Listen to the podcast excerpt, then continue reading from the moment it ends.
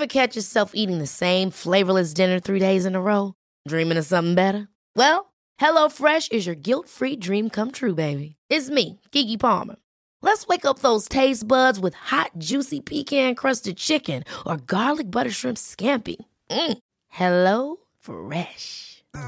Stop dreaming of all the delicious possibilities and dig in at HelloFresh.com. Let's get this dinner party started. Planning for your next trip? Elevate your travel style with Quince. Quince has all the jet setting essentials you'll want for your next getaway, like European linen, premium luggage options, buttery soft Italian leather bags, and so much more. And it's all priced at 50 to 80% less than similar brands. Plus, Quince only works with factories that use safe and ethical manufacturing practices. Pack your bags with high-quality essentials you'll be wearing for vacations to come with Quince. Go to quince.com slash trip for free shipping and 365-day returns.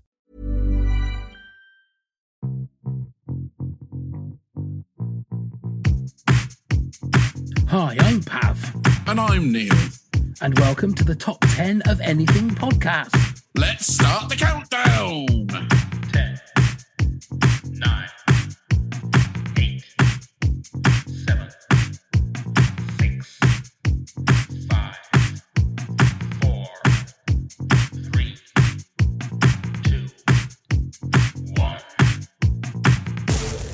Sporting glory can come in an instant. It can create history, legends, and heroes. Sometimes those special sporting moments can also cause heartbreak and turn icons into villains. We are going to reveal our top 10 sporting moments, but first, and I'm so happy to say, here's Neil with 10 sporting moment facts. Thank you very much, Pav. So here we go. Did you know golf is the only sport to have been played on the moon? In 1935, Jesse Owens broke the three world records and tied another in 45 minutes. Owen broke the record, world record for the 220 yard dash, the 220 yard low hurdles, and then running broad jump, and equaled the world record for the 100 yard dash. Michael shakes the finger. Tiger Woods made his first hole in one at the age of eight years old. This is really unbelievable. The chances of making a hole in one are 12,500 to 1 and 2,500 to 1 for professionals. We all remember 1966 as a great sporting moment, but did you know only six of all the World Cups have been won by the host country? Now, the most watched sporting moment was the opening of the Beijing Olympics with an estimated 4 billion plus tuning in. I think it's all over. It is now. It's four.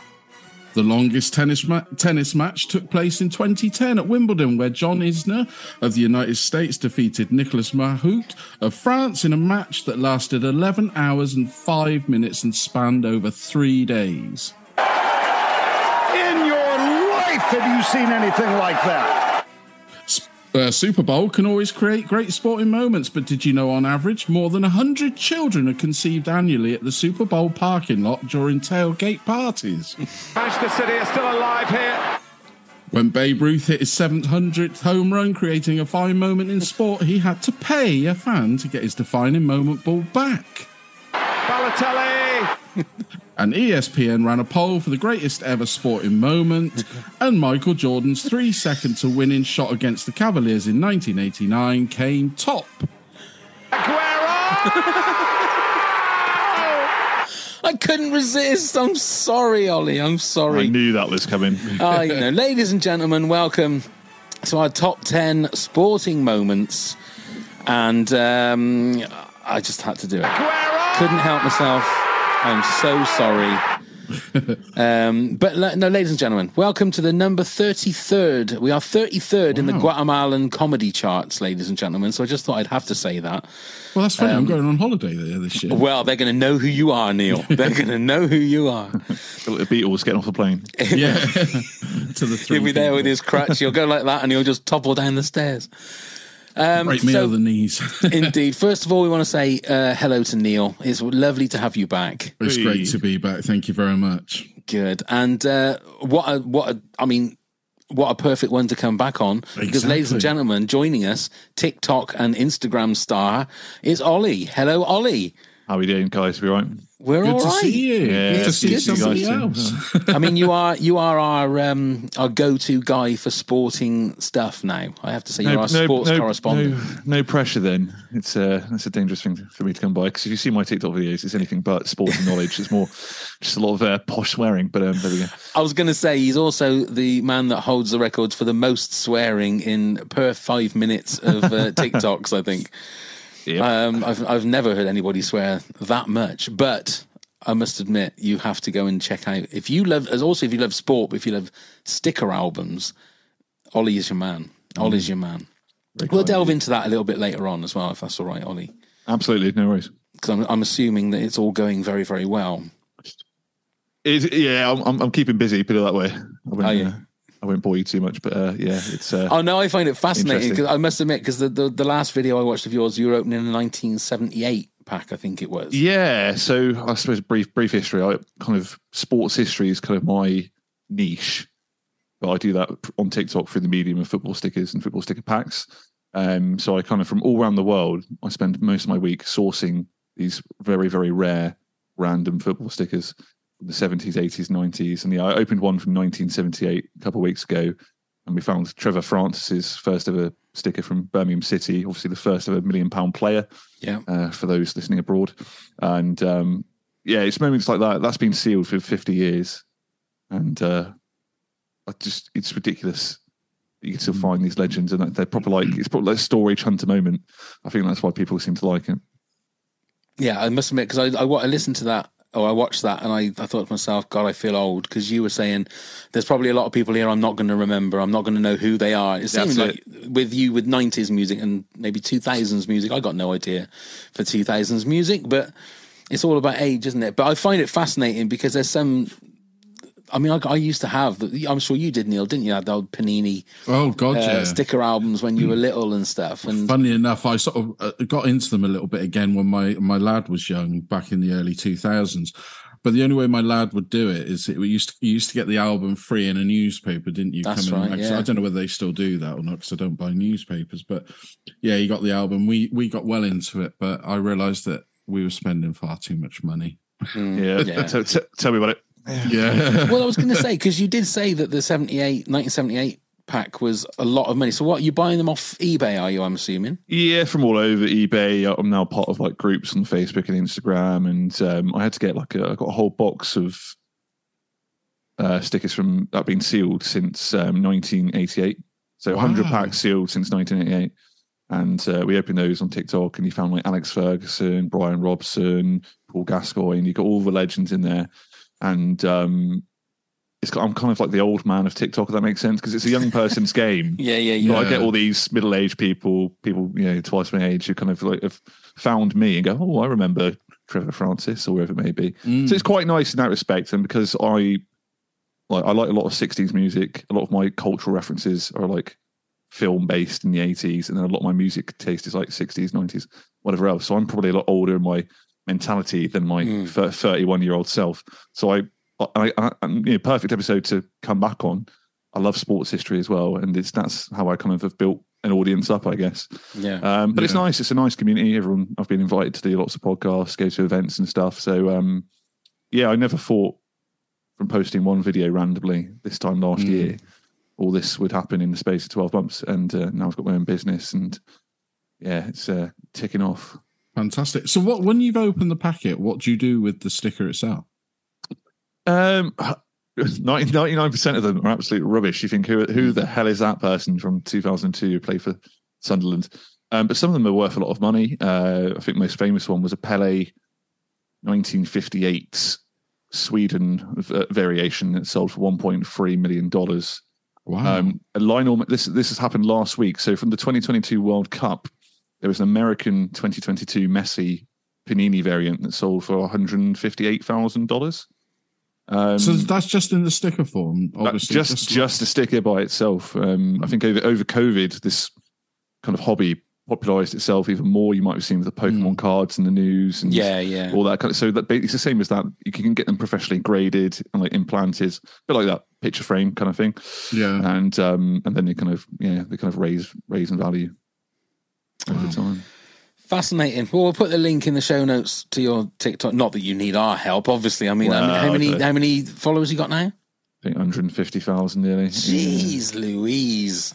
Getting there, getting there. Fair play. Well done. Anyway, we're here to sort out our top 10 sporting moments. Now, I don't know about you guys, but when I was putting my top 10 together, I actually put specific moments from matches as opposed to like a whole general Liverpool winning a cup or whatever it is. So I don't know how you guys have got gone into your top 10. So, Ollie, what was your criteria for a top 10 sporting moment?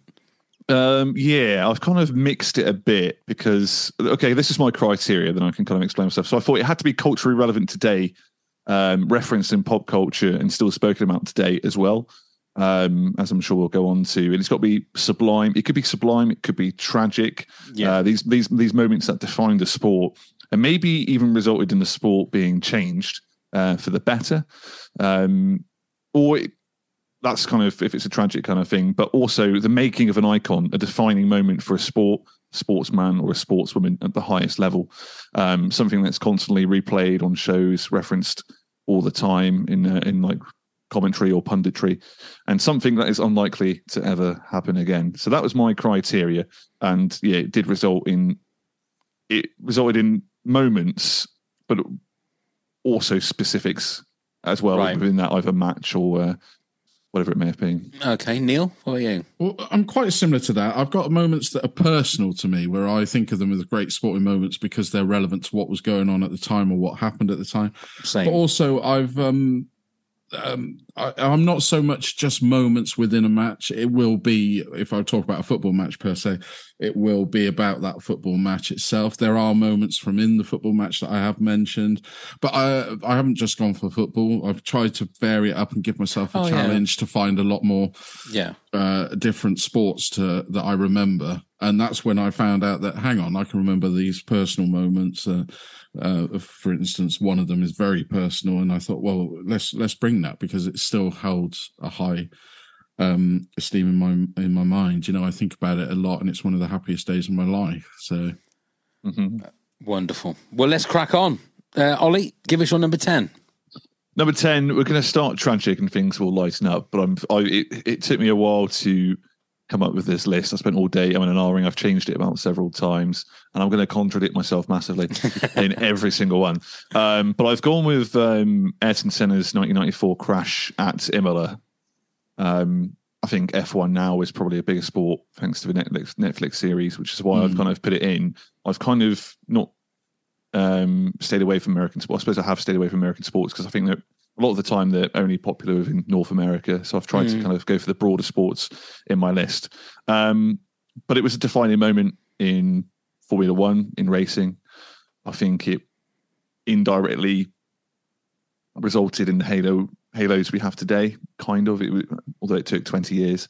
Mm. Um, and it's not often that you get someone who's in their prime who is injured, tragically dies Yeah. in their prime.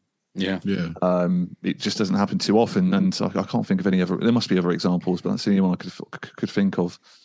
And he, wa- he he was absolutely brilliant as well. The Senna documentary. I don't know if you Yeah. guys have seen that, but it was a immaculate Oscar-winning piece. And again, it's still referenced. Imola is famous for that reason now as well. And he wasn't the only person to die that weekend. Roland Ratzenberger, the Austrian, died in uh, qualifying, was it? And um, That's right. Yeah. Um, yeah, and it's a shame that what's happened to Michael Schumacher more recently as well. It's it's era defining. It happened in the nineties as well, and you felt like it, that was a kind of the end. The nineties for me were the end of that era of danger, fast paced TV, risky kind of business in all walks of life. And uh, motorsport was definitely one of those where it was just at the end of becoming quite uncomfortable to watch sometimes. And um, him going through what happened that day and everyone else in F1 having to witness that as well we've spoken about for decades. I was on my honeymoon. That that You're joking. No yeah, way. I was. We was married on the Saturday, and then we were in uh, Stratford upon Avon, and that happened on the Sunday. Yeah, we were sat in a we were sat in a little cafe restaurant, and I can remember someone coming in because obviously this was before mobile phones and stuff like that. Someone come in and went, "I've just heard that Ayrton Senna died." And I went, "Who's Ayrton Senna?" I thought, "Oh, he, yeah, no, I knew, he is." I wasn't. I'm not a big Formula One fan, but uh, yeah, it was shocking. That was, yeah, absolutely. But it's one of those defining moments that I think everybody knows about, even Yeah. if you follow the sport or not. Because I, I don't follow um, Formula One. Um, it's not really it's not really my sport. But it, you know, you watch the documentary and it appeals to the documentary appeal to everybody, even if they know the sport or not, which is great. And it's one of, like I say, defining moment in sport that most people know about. Totally agree. Totally agree. Um, I was going to say great one to start off, but you know what I mean. no, I've, I've, set, I've set the tone. You have absolutely. you have. It gets Um, better from here. Go on, go on then, Neil. You're number ten. So this is um this is a personal sporting moment, and it's just about where the whole family came together, and it was the last time like when my great grandparents were all still, you know, most of them were still alive, and um, and it was the Big Daddy versus Giant Haystack, Ah. eighteenth of June, nineteen eighty one. Um, but I think I remember it more, not so much for the match. I had to sort of uh, get my parents' help to when this big party was, and we all, oh, the whole family watched this match. It became the match that we had to watch because they were iconic TV back then. You you had to watch the big matches, um, and that's why it resonates and sticks with me. Um, don't remember a lot about the match per se, but I just Easy, remember. easy, Yeah. easy. That's what he used to say. Uh, but it's sad that obviously Dickie Davies died not so long ago. He used to He sp- present the world of sport, Yeah. didn't he?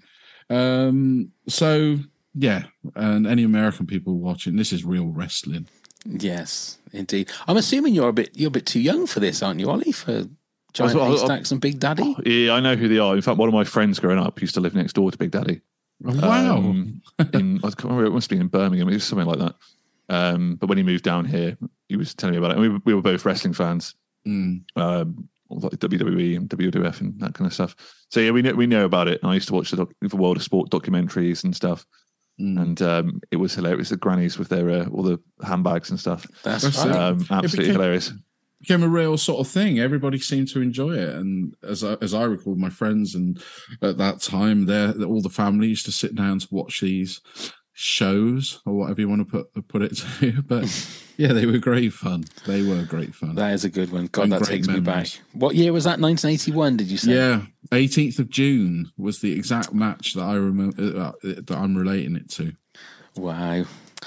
Okay, uh, my first one. It's not actually a sporting moment, but it has a sporting icon uh, at the Olympics, and it's uh, Muhammad Ali with the Olympic torch uh, in uh, Atlanta, 1996. Um, like I say, it's not an actual sporting moment, but I think it meant so much because um, he was obviously very ill at the time, um, and and and was given the torch to light the torch to start the. I think it was to start. It wasn't to finish. It wasn't. It was to start Start it, yeah. to start the Atlanta uh, Olympics, and it doesn't matter whenever I watch that. Just that one clip, and there's a lot of YouTube clips that have a lot of sporting moments, but you see that one bit, and it's. I mean, it's just heartbreaking because he was a guy that was he was always on you know? He was just one of those legendary figures that always had an answer for something was always very dynamic. And you know i, I love watching his um, uh, interviews with michael parkinson back in the 70s and stuff. And he was so quick and to see sort of like the shadow of the man there but just so defiant in just being able to lift that torch up. I think it's just an astounding sporting moment because he is a, a sporting icon um, at one, at, if not the greatest sporting occasion. Um, I just find it heartbreaking, but very sort of iconic. I hate using that word, as I know we all do. Uh, but yeah, but that's mine for number ten. Um, Ollie, you're number nine, then, please. Right, I'm hoping you two will um, appreciate this one, as we we spoke a bit about snooker the last time I was on. That's right. Yes, we do. And although I did say at the start I wasn't going to include any kind of like American sports because they're a bit too niche, I suppose snooker is as niche as it can get, particularly in and around Europe. However, I've gone for Ronnie O'Sullivan's five minute eight second one four seven in 1997. That is my number five. That's my number eight. How weird is that? How bizarre! How bizarre! There you go. I thought I, I had a feeling you might have that in, but um, again, he still holds still holds the record as well. So, yeah, uh, that's why and I kind he's of had put a it. max, he's had 15 maximum breaks in his career. Has he? Yeah. Wow. I had to look it up because I thought, how's this going? You know, and because we all, I mean, we remember when he did it, it was just astounding. Um, but then I have to find out he's done 15 of them professionally as well. And then in an interview after the last snooker tournament, when they were talking to him about him, he, he said, I don't really bother playing for them now. so how many more do you think he could do? That's the thing. It's it's I don't know. It's just immensely talented. Yeah. Mm. But he kind of it was that point for me where it elevated the sport to a mainstream audience. Mm. When was it Eddie? Not Eddie Hearn, Barry Hearn. Barry Hearn bought the rights. Barry Hearn, yeah. and um, The it- Matchroom it was- lot. That's it. It kind of all for me. That's when it kind of the ball. It, I suppose the wheels were in motion. It all kind of clicked in, and he became a figurehead for the sport, and um, he took it to new levels, to new Mm. eras. He makes the game look so easy. That's the that's the thing. Yeah. I mean, I've I I watched that five minute one four seven. I think he played the last four or five shots without any chalk because he dropped his chalk.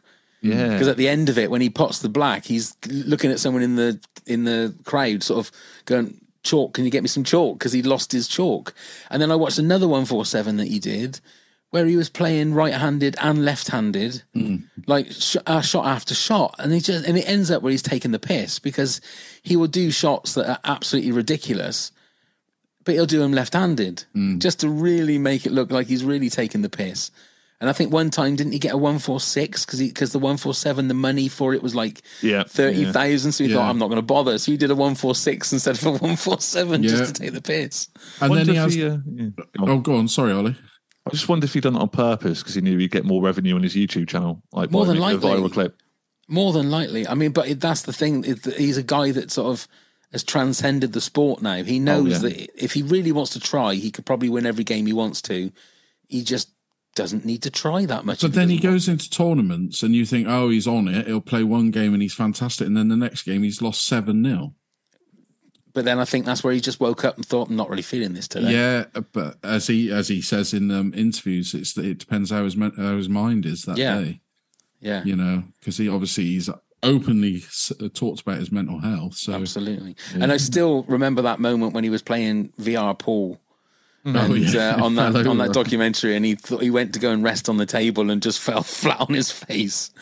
I mean, I'll put that in the video playlist for the Patreon supporters. Uh, uh, but that's a good one. Look at that, all three, all three of us have Mm. got that one. Lovely. Okay, go on then, Neil. You're number nine.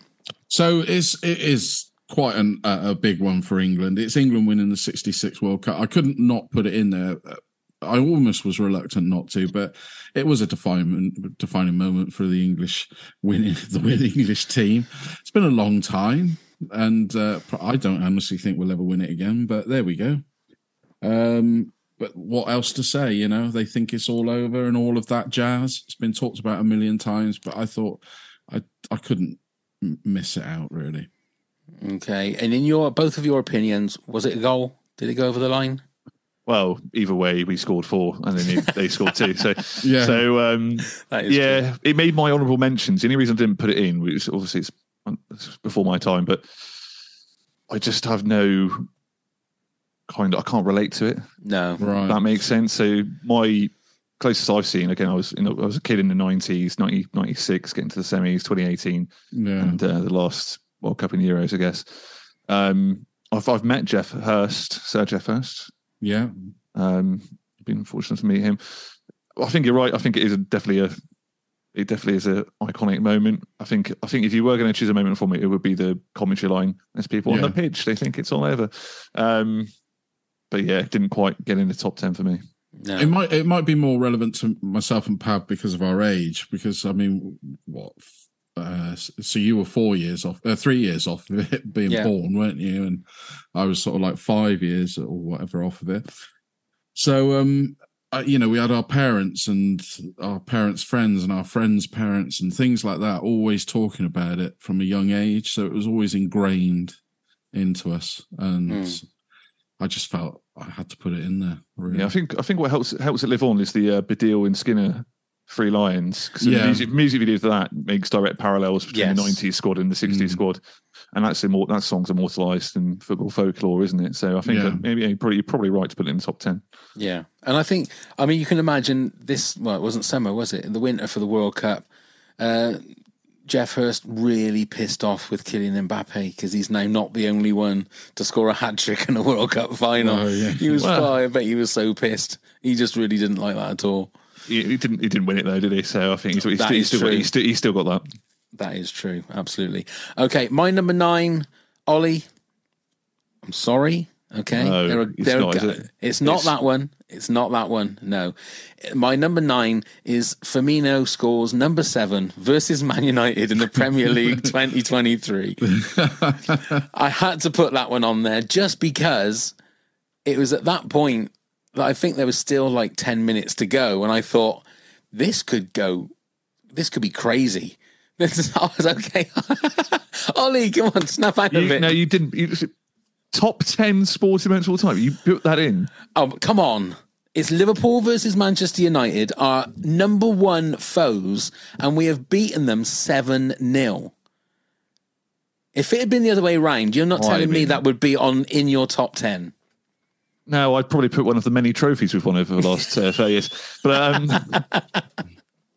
is that honestly your number nine? That is honestly my number nine. I'm in shock. That is honestly my number nine. it's it's because and it's just it's that specific moment because well I think actually when number six went in, then I think there was like 15, 18 minutes to go. Yeah. And I But thought it's- it, here's the thing. If I, okay, it, had had we won the league and we beat and Man United beat Liverpool seven 0 then it might get into the top ten. But to do seven 0 and then get beaten by Bournemouth the week after, Uh, yeah. I, No, that's I- I, I don't eight. know. Don't You're spoil my number right. eight. You're absolutely no, you're absolutely right. But I'm talking if we're talking about like individual Yeah. sporting moments. The rivalry. For me, the rivalry you can have your Man Cities and you can have your Evertons and you can have your Arsenals. Liverpool Man United is the game. I wouldn't say so much that I don't mind not winning anything all season as long as we say beat United twice.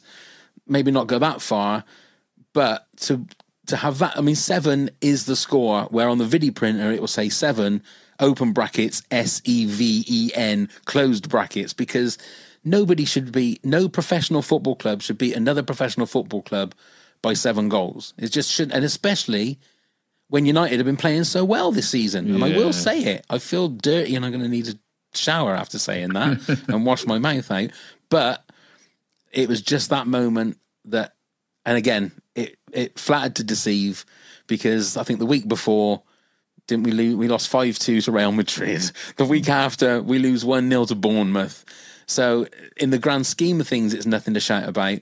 But that 90 minutes and that specific moment, it's just in. I mean, look, give it if uh, 10 years' time, it probably wouldn't be in my top 10. But as we're talking now, and I apologise, Ollie. I don't mean it to be. Yeah, it's just it just happens to be that you're a United fan. I don't, it would have been if anyone else had been there, it'd have been the same. I didn't put it in there specifically because it's you, and he doesn't. Aguero. He, yeah. he doesn't Yeah. believe a word I say. Um, although you've just reminded me of the, um, I completely forgot about this until you just mentioned the uh, Germany seven Brazil one.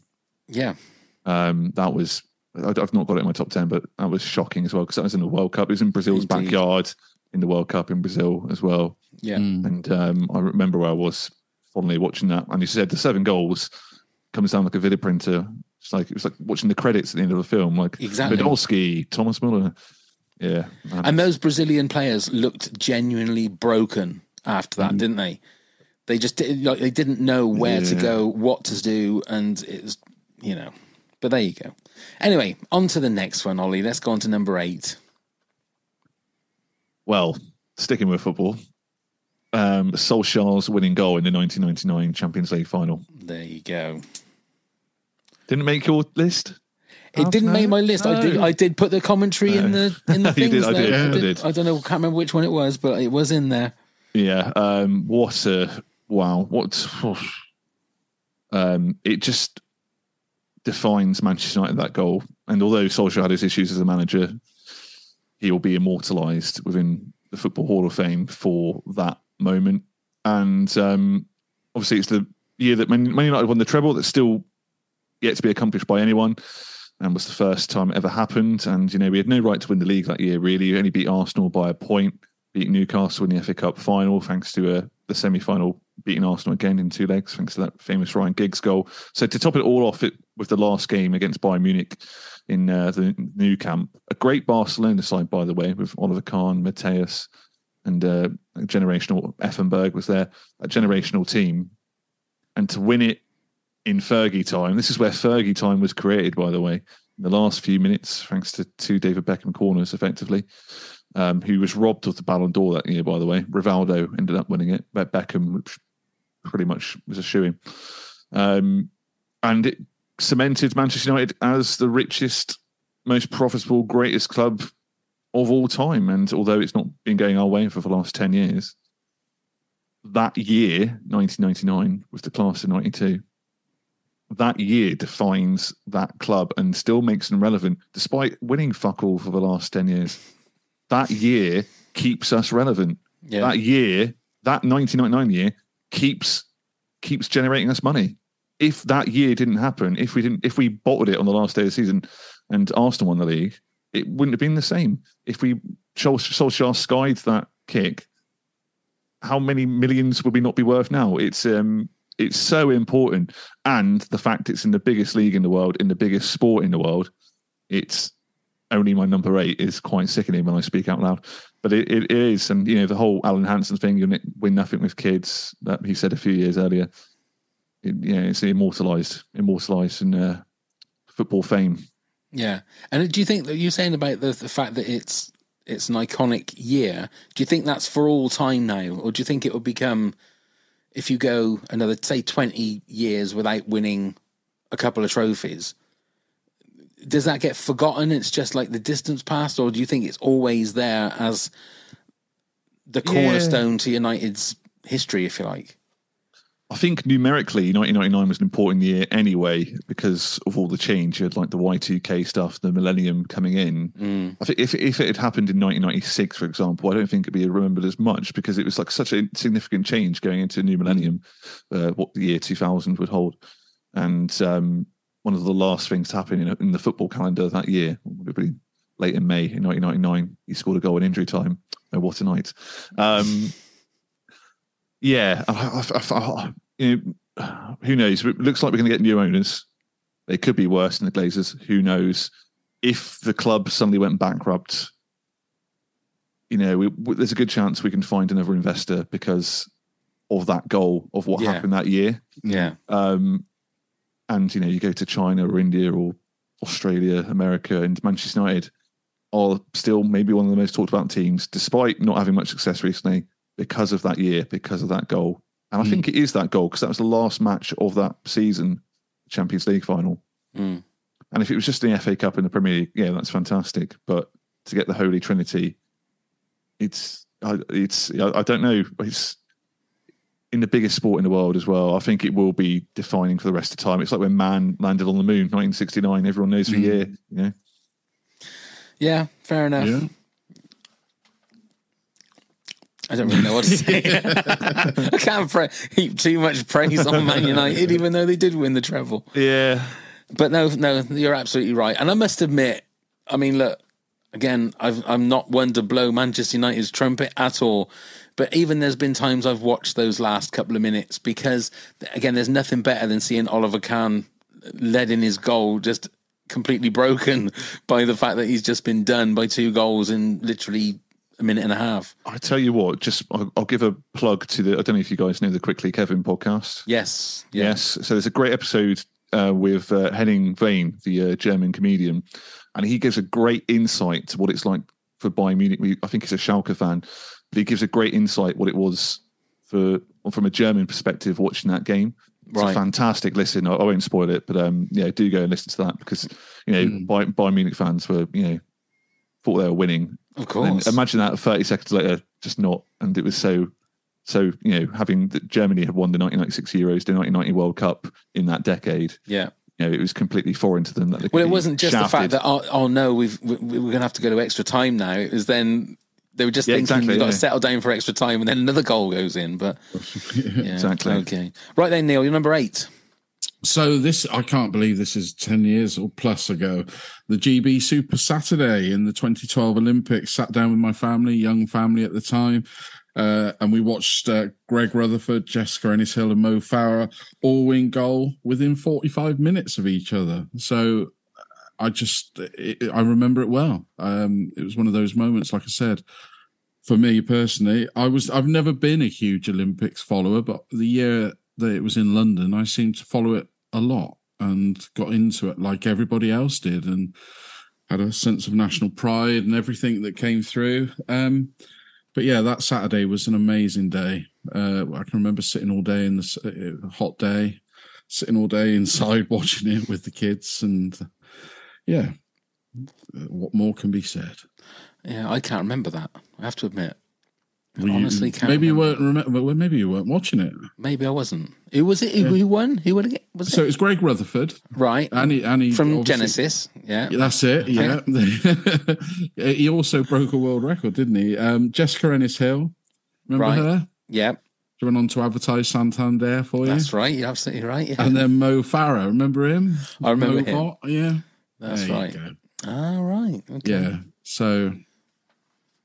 Yeah, it was a, it was a spectacular day, uh, especially for our medals board and everything like that. But yeah, it was a great day, a, a great sport, sporting moment for the UK. You know, for GB, it was. Mm. Um, and like I said, I've never really, I, I've dipped in and out of Olympics here and there and everywhere, but that one, obviously, you know, we we got like the majority of the nation, we got into it and followed it. It's just a shame. A lot of it's down to time difference and everything like that. When other Olympics have been on, and we don't sort of, well, I don't think people follow it quite as avidly. But yeah, and you remember all the everybody trying to get the tickets to go to an event, and people were putting up with going to watch. I don't know, like uh, bow dancing or whatever it was with the ribbon dancing and all of that. I mean, just to say they've been there, hadn't they? But No, but I bet you wish you could ribbon dance now, Neil, don't you?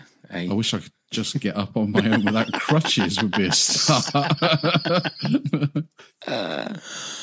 Okay, right. Well, my number eight was Ronnie O'Sullivan's uh, five minute and eight second 147 in the 1997 World Championship. So back over to you, Ollie, for your number seven. Um, I've gone for 1985 Wimbledon final. Boris Becker, aged 17, takes it to be the youngest ever and first ever German to win Wimbledon. Mm. God, I remember Boris that. now? I think he's in Where is prison behind bars. He is, yeah. Yeah, yeah, because he exploded on the scene, didn't he? He did. Yeah. It's iconic. So I- I'm a massive, massive tennis fan. It was the only sport I was like pretty competent at. I can actually beat people at tennis. Mm. Um, so yeah, Wimbledon was always a massive thing in my household growing up, watching as a family, and you know, I was told about legends of the 80s and 90s, and um, always found it entertaining to watch as well. And I think you know when it's one on one and it's quite a heated kind of uh, tournament style format, knockout tournament. I think that's always exciting, and you can kind of yeah, it means a bit more than if it was like a, a league table, for example. Yeah. Um, so to do it at age 17, and it is that immortalized clip every time Wimbledon comes around, it is a clip that's always shown. Yeah. At the age of 17, it's Mm. absolute madness. And um, I think he was the first unseeded player to win as well, if I'm not mistaken, That's right. I think, yeah, I think think you're right. he was, yeah. yeah. uh, which is an absolute joke. When the competition was so high and tennis was a massive sport at the time, still is now, of course. Um, yeah, it's just a bit unfortunate what's happened to Boris more recently, but uh, but it love him or hate him, it's an era defining moment. Him lifting that trophy, beating Kevin Curren, but um, Mm. yeah, It also shows you like what uh, Emma Raducanu did a couple of years ago. She did exactly the same. Was she 17 or was she 16? But she I was thought she- uns- yeah, she was unseeded and she won the US she? Open, didn't she? Yeah, I think for there's someone I, I asked on my Instagram for people to give suggestions, and that was one that came up a bit. I think the only thing with that is that it's the US Open, it's not Wimbledon, and Yeah. Mm. for for one reason or another, I, Wimbledon is the is the creme de la creme of But the. Boris Becker carried on a, a very successful career. Now, I'm not saying she hasn't, but she's not won. Oh, she's um, not she's not even hit her prime yet, has she? So, No, and she hasn't done. But th- the thing is, but Boris Becker sort of kept the momentum going, whereas at the moment, I'm afraid she seems to be knocked out in the second or third round, Or gets Constant- injured. Gets or injured gets quite a lot, injured. yeah. So whether that's today's society putting the pressure on her and she's not being able to, you know, she's being forced more into the commercial side, and you know, you're a pretty face, go and advertise that, and that's putting her off the sport. You know, it wasn't around quite so badly then for the likes of Boris Mm. Becker. I mean, I don't want to make any ginger jokes either. So I. Oh dear, let's move on swiftly, shall we? Neil's getting back into the groove quickly now. Go on then, Neil, you're number seven.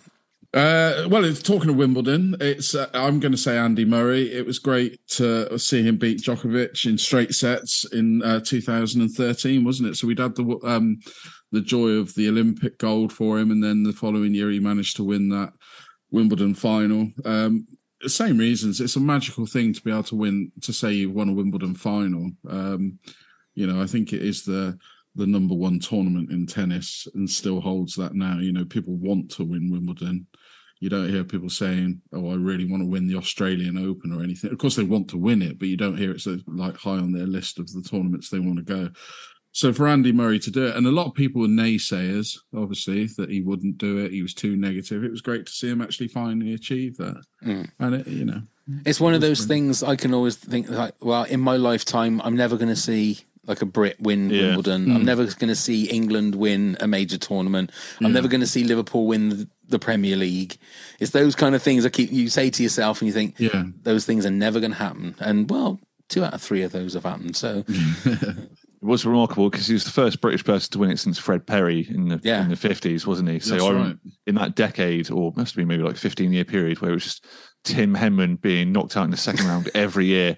It was Yeah. so depressing because we didn't we didn't have anyone else. We didn't have any other representatives really. well, Well, Greg, what's his- Greg, Greg Rusedski was another But one, wasn't it? he But he said he was wasn't- British, but he was, he was- actually no. Canadian. Wasn't He he? was a that's that's the Lennox Lewis kind of That is bracket, yeah, isn't it? It's yeah. no, you, you don't count, mate. He don't Um, count unless he won it. If he'd have won it, then he'd have been British. I don't know. I You never know. had a I never had any affinity to Greg Rusedski. I was like, Buster Mottram was one from the seventies. I can yeah, remember. Buster Mottram, yeah. But it, because because like John Pete Lloyd. Sam- John Lloyd, John Pete Lloyd. Sampras was so dominating in the nineties, Mm. and then you had the uh, Federer and Nadal era. You just felt like it was never ever going to happen. yeah. Um, and he doesn't look as fit as they do, if that makes sense. He doesn't look like a world beating athlete, does he? No, And um, yeah, fair- well, he done it twice, didn't he? Was it 2015 he won as well, or 2016? Um, I'm not sure. I think it was 2015, uh, but we'll have to. Anyway, but um, yeah, Yeah, the Yeah. first time. That is a good one. Okay, uh, my number seven. Um, I think that the, the podcast we've done about sports, Mike Tyson always seems to come up. And it doesn't matter what whether it's about the greatest sporting heroes, greatest sporting villains. There's always Mike Tyson. So for me, it has to be Buster Douglas versus Mike Tyson. Uh, the Tokyo Dome, 11th of February, 1990. In the 10th round, Buster Douglas was 42 to 1 to win, and he just knocked out Tyson, which was something that no one ever thought would happen. And it, it, it, although Tyson did come back after that, not to the same. I mean, Tyson was destroying Everybody. uh, everybody. wasn't It was like you know, how many seconds is someone going to last? You know, in the ring with Tyson because he was an absolute beast.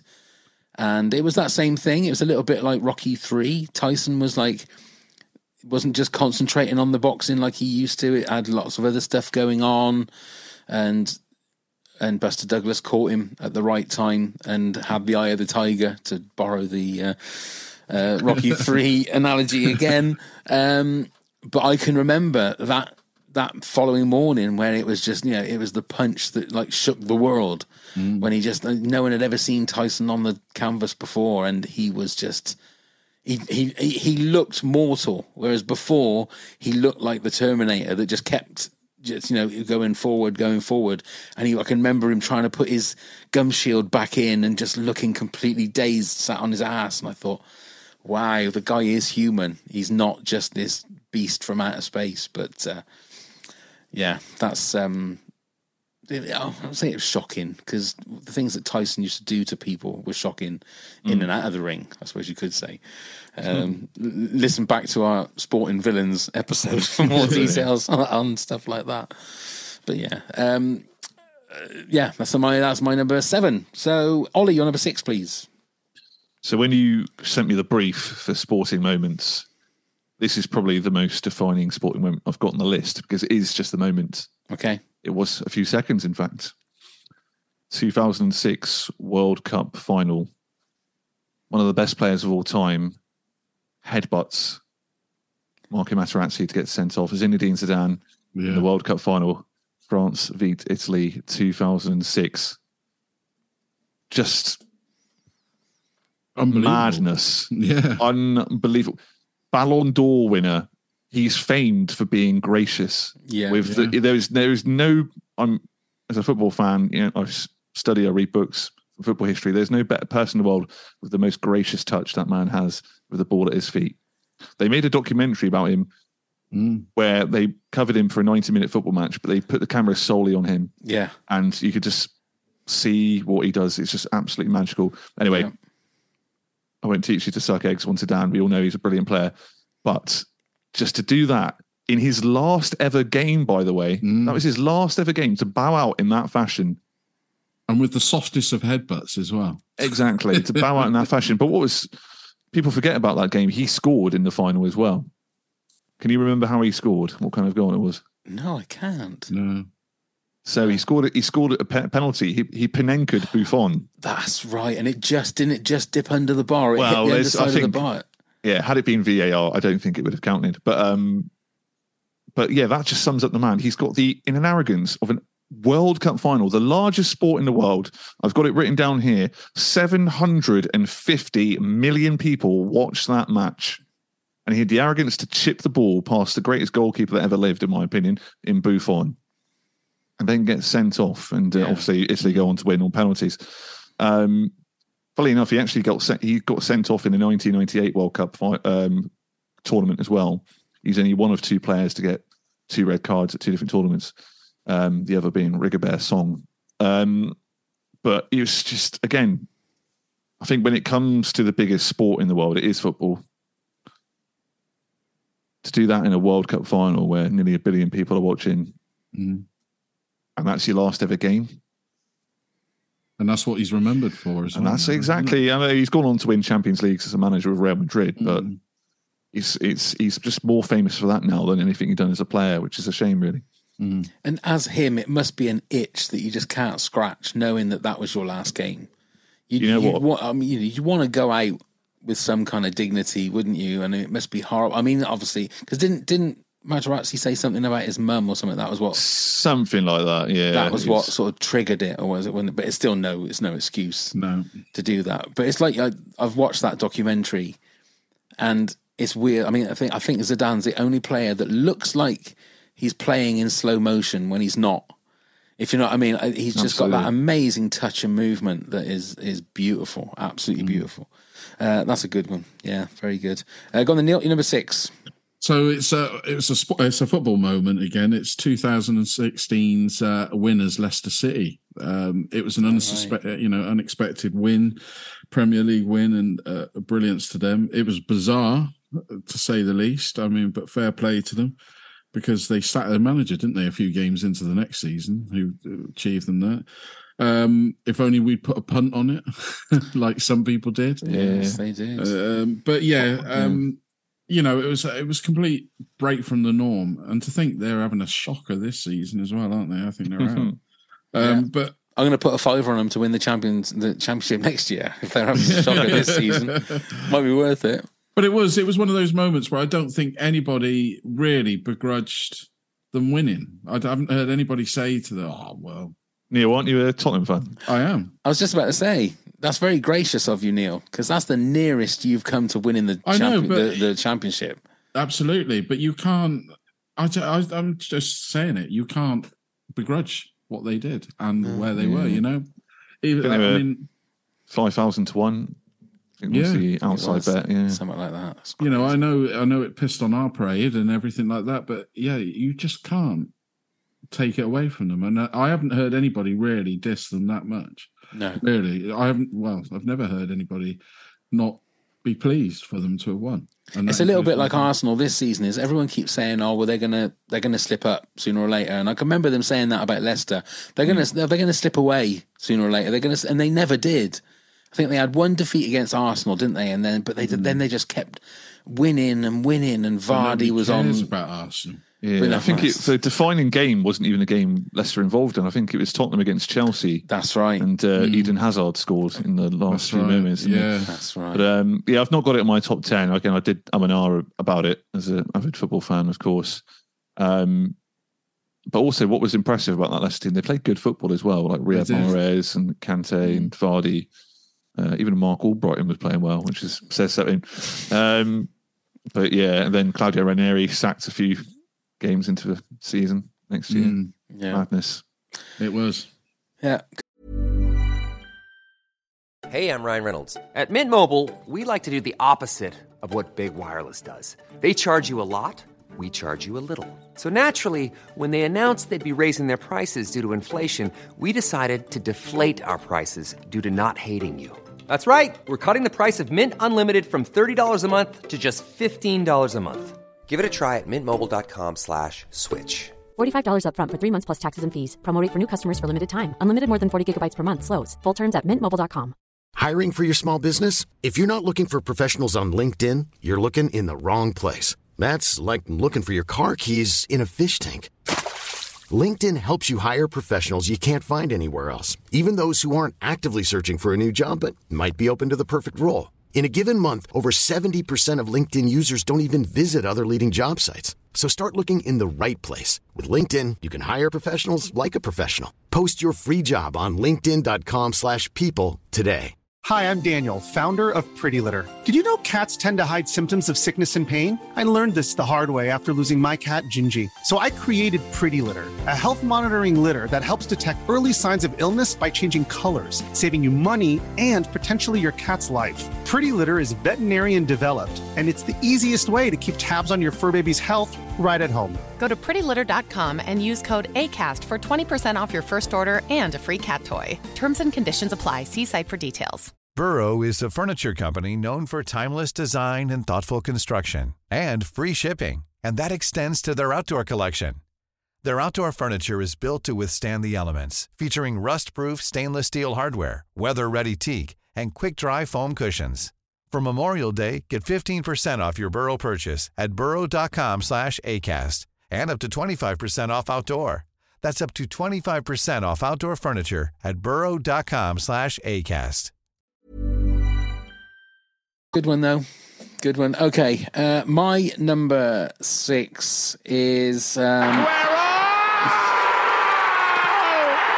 I'm sorry, Ollie. You got as a moment But in is time. my number four as well. Is that your sorry. number four? Sorry, Ollie. but it would be, wouldn't it, for a non-Man United supporter? It's got to be. I thought, us. you know what? I thought in my head, well, they're not going to put Man City in if they put Leicester in. Good Uh, boys. no.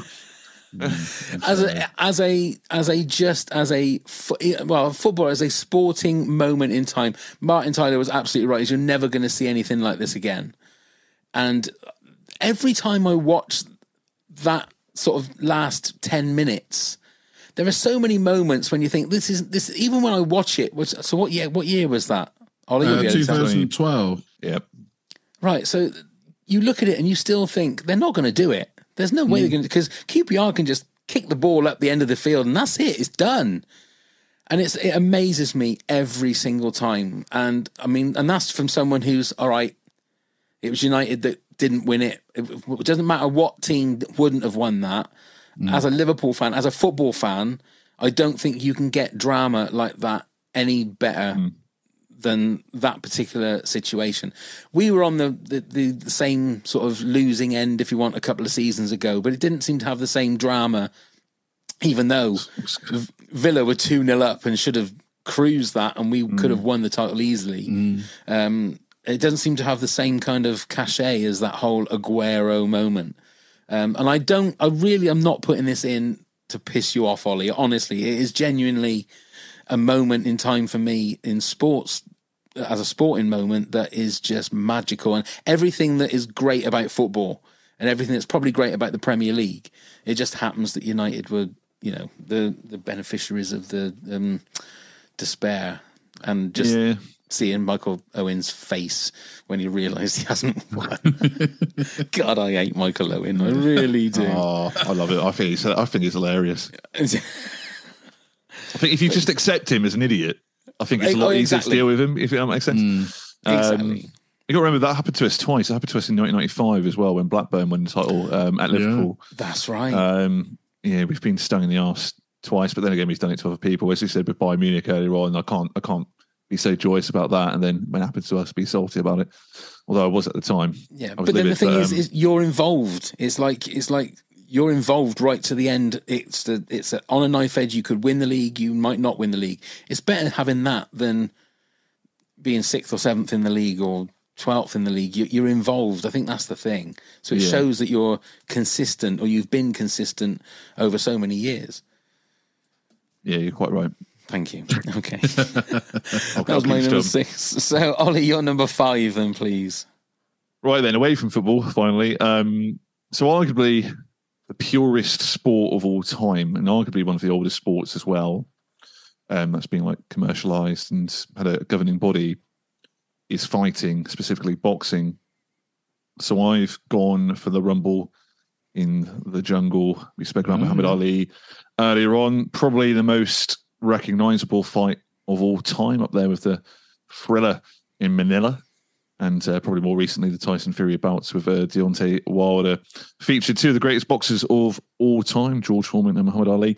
Uh, allegedly, it was watched by over a billion people, which for 1974 is impressive because I think they put, I think the population would have been around five billion at the time, uh, maybe six. Um, That must and have been then ha- everybody with a TV. Ex- Well, exactly. That's what I'm saying. You- Not exactly commercial, and the fact it was in Zaire as well, which is just hilarious to me. Not even a country anymore.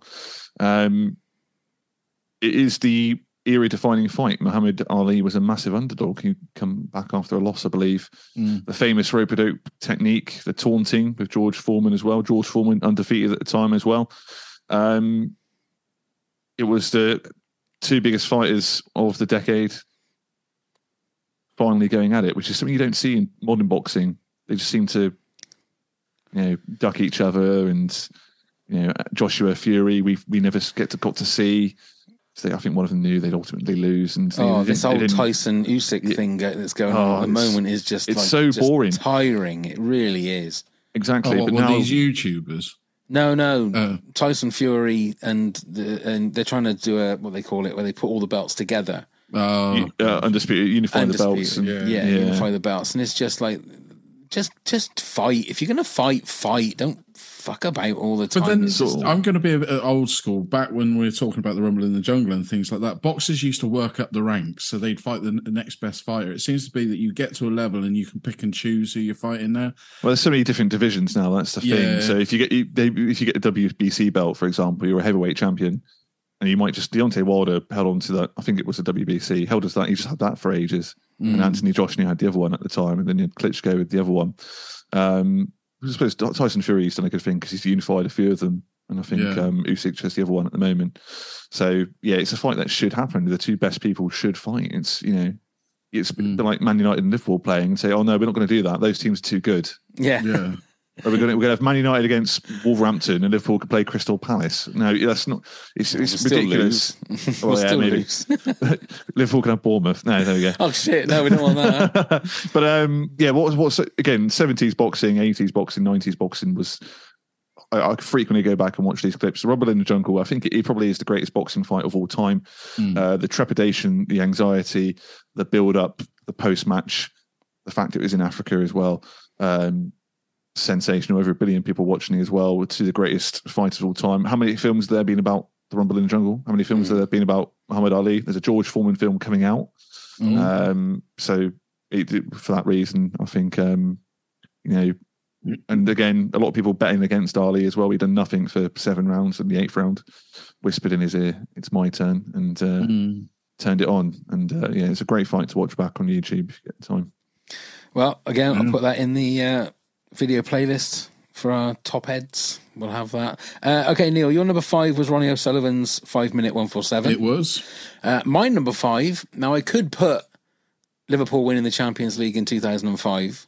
But there's a specific moment in that match is the reason that we came back in that game. So my number five is Didi Hamann coming on for Harry Kewell in the 2005 Champions League. Because if that hadn't have happened, if Harry Kewell hadn't have got another injury, um, we wouldn't have come back in that game because Didi Hamann was the key to us coming back in that game.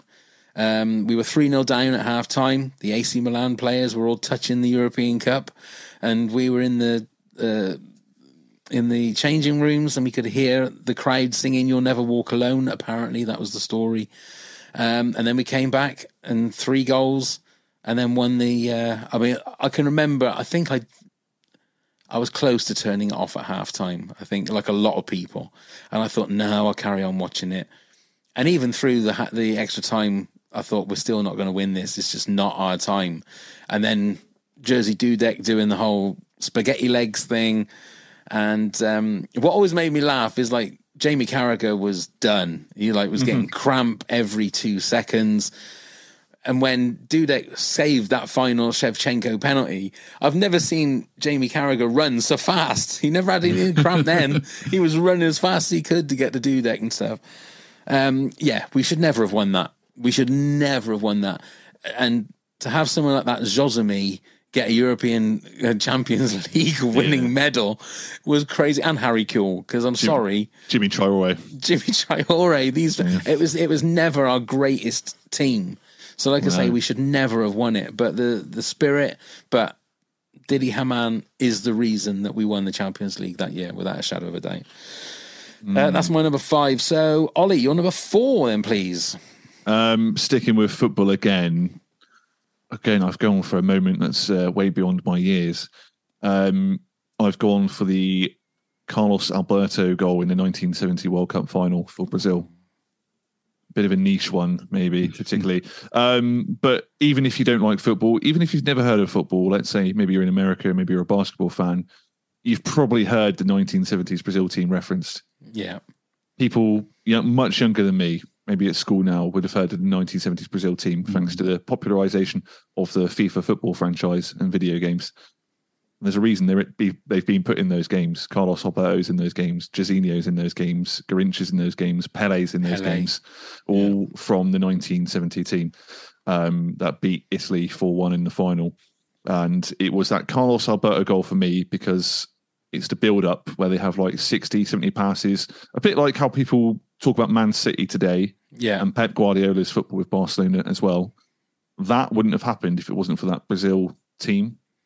And that turned into Dutch total football, which turned into what we've got with Man City and the Barcelona tippy tapper kind of football we see today, which is glorious to watch. It really is. And what helps make football the largest, um, richest, and most expensive worldly watched sport in the world. And for that reason, you've got to go back to that Carlos Alberto goal that's kind of spawned everything.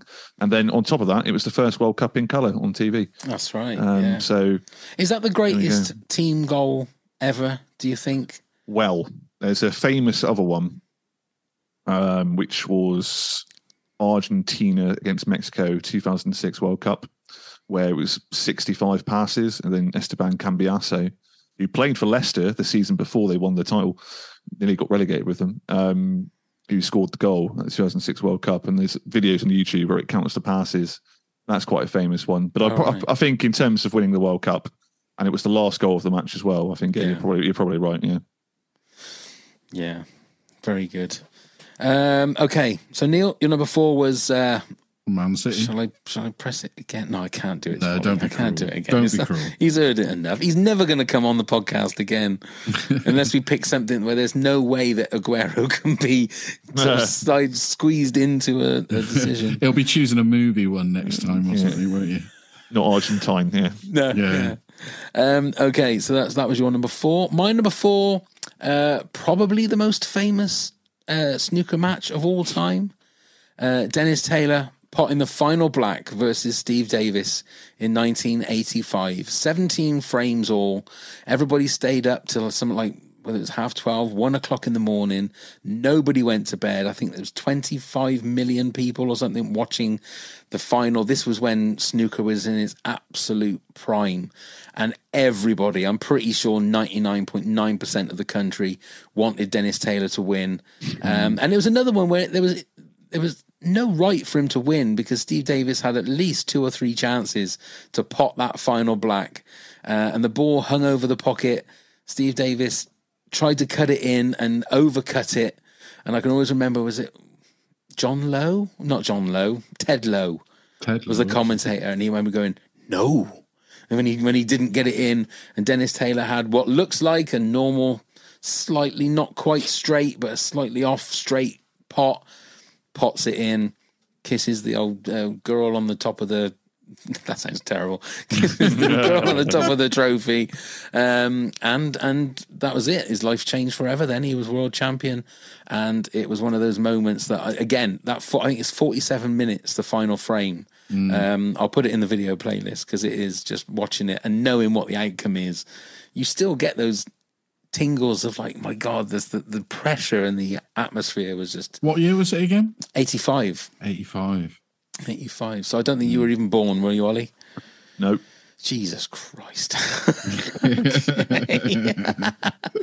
but you've seen it though, Ollie, yeah? Yeah, I'm a, I'm a massive snooker fan, and it's it's immortalised, isn't it? It's um, you know the famous upside down glasses of uh, That's Dennis right. Taylor, and and um, yeah, it's it's always replayed, isn't it? And I think it's it's those moments that people watch snooker still for Mm. to hope that they find something else like that, where a, you know a comeback like that was un- unprecedented, really. Completely agree. Uh, right, so that was my number four. Ollie, your number three, please. Well, I was hoping. Well, this is what I want to happen. This one, I'm going to say what it is, and I want you to tell me what you think about this one. I'm going to mix it up a bit. Okay. Features never Argentinian. Um, the Hand of God. No. Okay. Well, it is a defining sporting moment, isn't it?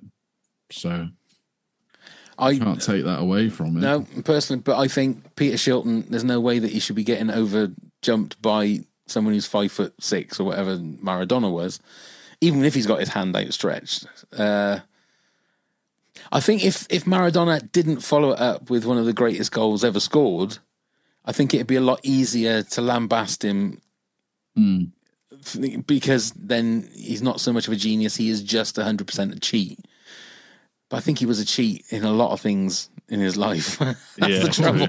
Yeah. It's not like it wasn't an, an isolated incident with him. Um, I don't know. Neil, what are your thoughts? Well, likewise, I mean, you, you can't take away he's he's a tortured genius, really, wasn't he? I mean, you know, on one hand, you know, people say the, the tricks that they watched him physically do. I mean, Gary Lineker famously says the mesmerization of watching him stood in the middle of the, and you can see this on YouTube when he kicks the ball so Yes. high in the air and then just kicks it again. Yeah. Come- you know, tricks like that, and then he's playing and scoring goals like that, and then goes and cheats. It's it's a real hard one to. 100% lambast him, isn't it? Because you, you've got admiration plus disgust. Mm. Which are And what, and what are your thoughts then, Ollie? Um, well, it certainly fits the brief once again. My dad hated him, absolutely Mm. despised him. And in fact, there was a bit of a rivalry of England and Argentina because the Falklands were Exactly. a few, few years right, before. yeah. So it's it's it's a very it's a it's a very layered um, kind of thing. And you know that was you know Gary Lineker was the top goal scorer at that World Cup. So you know Mm. it was we, we did have a fighting chance. And yeah, I think um, it became the embodiment of cheating. If someone ever cheated at a board game, who do you think you are, Maradona? That kind of, you know, the, ha- the the fact that he he was the one who coined the phrase "hand of God" as well after Yes. it, after he was Yeah. spoken about it, Jonas spoken as well. Um, yeah, it's it's madness. I think it created more divide between England and Argentina. Mm. Um, if being honest, here's I also one. I was going to say quickly, on it's, it's also one of those moments like Zidane where it's it's taken away from the genius of Yeah. what he is as well. yeah, absolutely. You know, he's remembered more for that than his other stuff. Yeah, absolutely. And um, Mm. I was I was thinking about this earlier. If you couldn't hate Maradona enough for that moment, do you think he's indirectly responsible for VAR? Because it's moments like that that have been Mm. over time have built up yeah. to having this Uh, yeah. technology. I mean, like you said, like you said about something earlier on, it took 20 years for that to come in. I mean, that was 86. So they, Yeah. it's, it's a good 30 years, 40 years for this, for You go them back to to- get VAR sorted. Go back to uh, go back to Geoff Hurst's goal. Yeah, yeah, yeah. it's like, exactly, exactly. But um, needed a- needed yeah, Is that the second it's, same? It was that the same World Cup we were talking to Lineker that he shit himself. No, that was 1990, Was that the 1990 one? I think, against uh, was it against Cameroon? That's, uh, can't remember. I didn't realise he'd shit himself. In Oh, yeah, you 1990. Yeah, Watch he- that he- on to be that's, that's, that's an iconic moment too. He's shouting on the pitch and then started, Really? Yeah. I'll put that in the video playlist, uh, top ends, Yeah, just so that you can watch Gary Lineker shit himself. Yeah. Well, I didn't know that. Yeah, famous sports people shitting. That's the new top 10, isn't it? him and Paul, Or Paula just- Radcliffe. Yeah. Yeah, and You- could, you, could you just do famous people who shit themselves? Because Roachford, apparently, the the uh, 90s rock pop star, Oh, shit yeah, himself on stage, apparently. Apparently so. Yeah. There we go. Not so much of a cuddly toy then, was he? Eh? No. no. no. okay, then, Neil, you're number three. So we're going back to Mike Tyson again. Um, now, this is a, a, another personal sporting moment for me.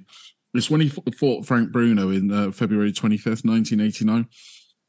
Now, it's more about the occasion to me that's made it a sporting moment for me. Obviously, Bruno won in the fifth round. Um, uh, sorry, uh, Tyson won in the I was fifth round. say, I yeah, I didn't mean to say that. him. Yeah, um, but it was a moment we didn't have Sky. It was put on Sky um, uh, late at night. It was the only place you could see it. It was when the Sky was in its infancy in those days.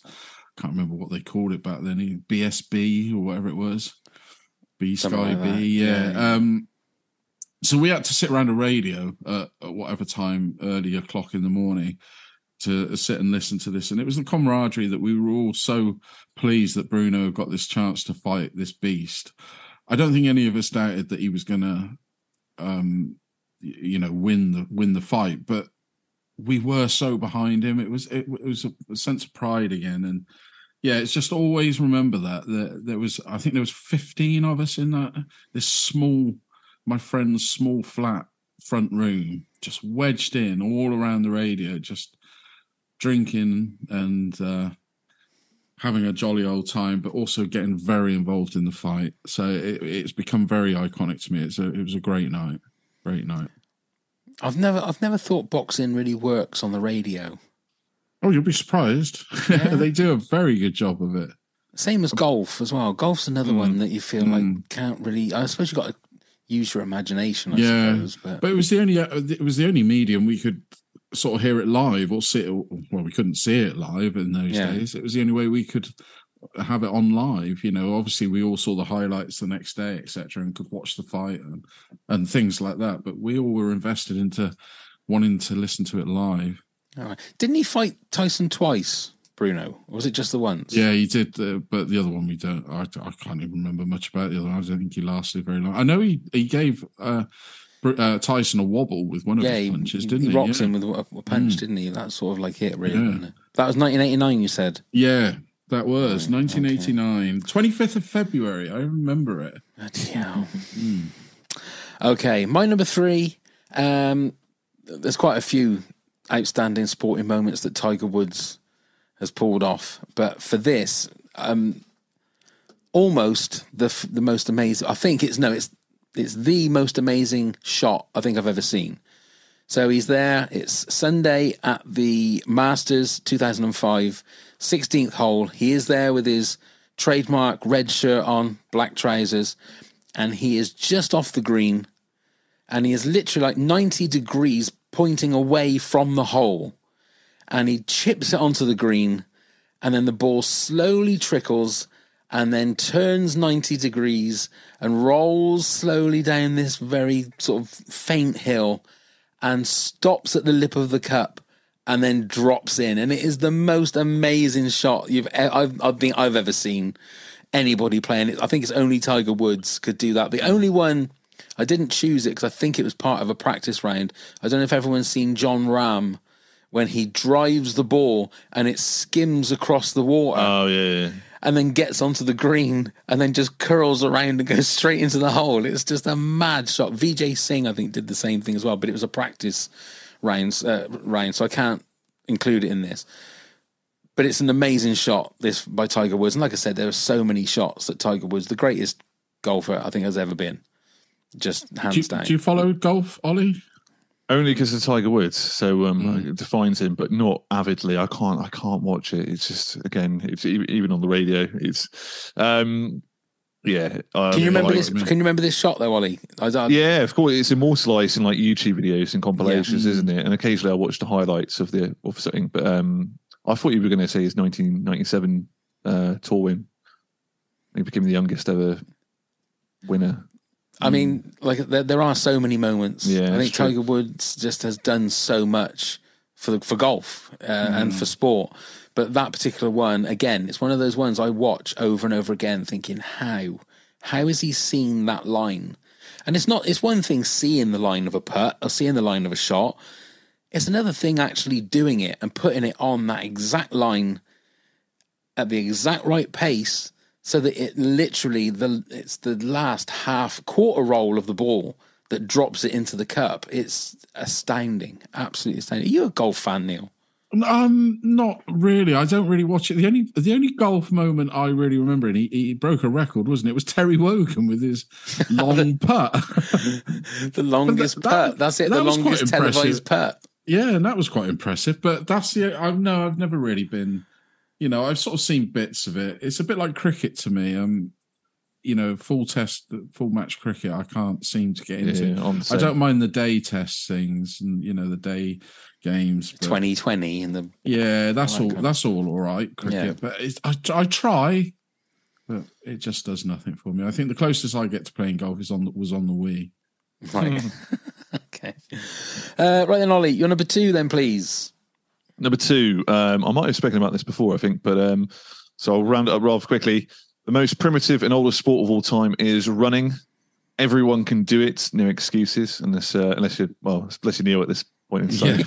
Yeah, not Um, everybody can do Well, I Not could still have a go, but I'll be cheating with me crutches. All right, ninety nine point nine percent of people can run, and um, the fastest man that has ever lived in the history of people ran the hundred meters in nine point five eight seconds. It is, of course, Usain Bolt in two thousand and nine. Um, I, I don't know what else to say. Really, it's just I think when it comes to sport, I think you've got to define one moment in this, particularly when it's a sport when everyone that pretty much everyone has the ability to do as well Mm. when that man's the fastest person, not just currently in the world, but that's ever lived. Mm. Um, And he's a great guy as well. oh, ex- exactly. Yeah, yeah. you know, And, he's um, one of these sportsmen you can't help but warm to. To me, you know, and you must love him because his dream's always been to play for Man United, wasn't it? Yeah, I think he has played for us in like a charity game or something. Was it might have been Soccer Aid, to be fair. Um, but yeah, to just do what he's done, and in a time that's it's not even really been close to being beaten. I don't think No. it's uh, it's, it's ridiculous, absolutely ridiculous. Mm. And there, there's a, a lovely video of him when he uh, he's just preparing himself for races, and he's like bumping fists and shaking hands with the people that are there to give them like bits and pieces. He's, he's seems very humble. He's a very humble guy, but that's a yeah, that's a good one. So that's 2009 was that that you broke the record? It was. It was the year after the 2008 Olympics. I think it was the Berlin Championships or something. Right. Um, but yeah, Okay, lovely. Neil, you're number two. Well, I'm going to ask you some questions about this. This is uh, this is a Tottenham one, so no wonder I love it. It's Gazza's free kick against Arsenal in the '91 FA Semi Cup final. Um, FA Cup, you know, semi final. Um, for obvious reasons, for me being a Tottenham fan, it's an amazing goal. It's an amazing free kick. I think Gazza is was a fantastic player. I don't think there's any denying that. I just love to hear your two thoughts of it. Obviously, I'm going to be biased and obviously sing its praises, but I really wanted to ask your thoughts on that free kick because I think it's a marvelous and one of the best free kicks. But Go on, What Ollie. you think, go first. say it's certainly up there. It's immortalised, isn't it? I think Mm. mainly because it was one of the last times before the 2008 League Cup final. It's the last time Tottenham won a trophy.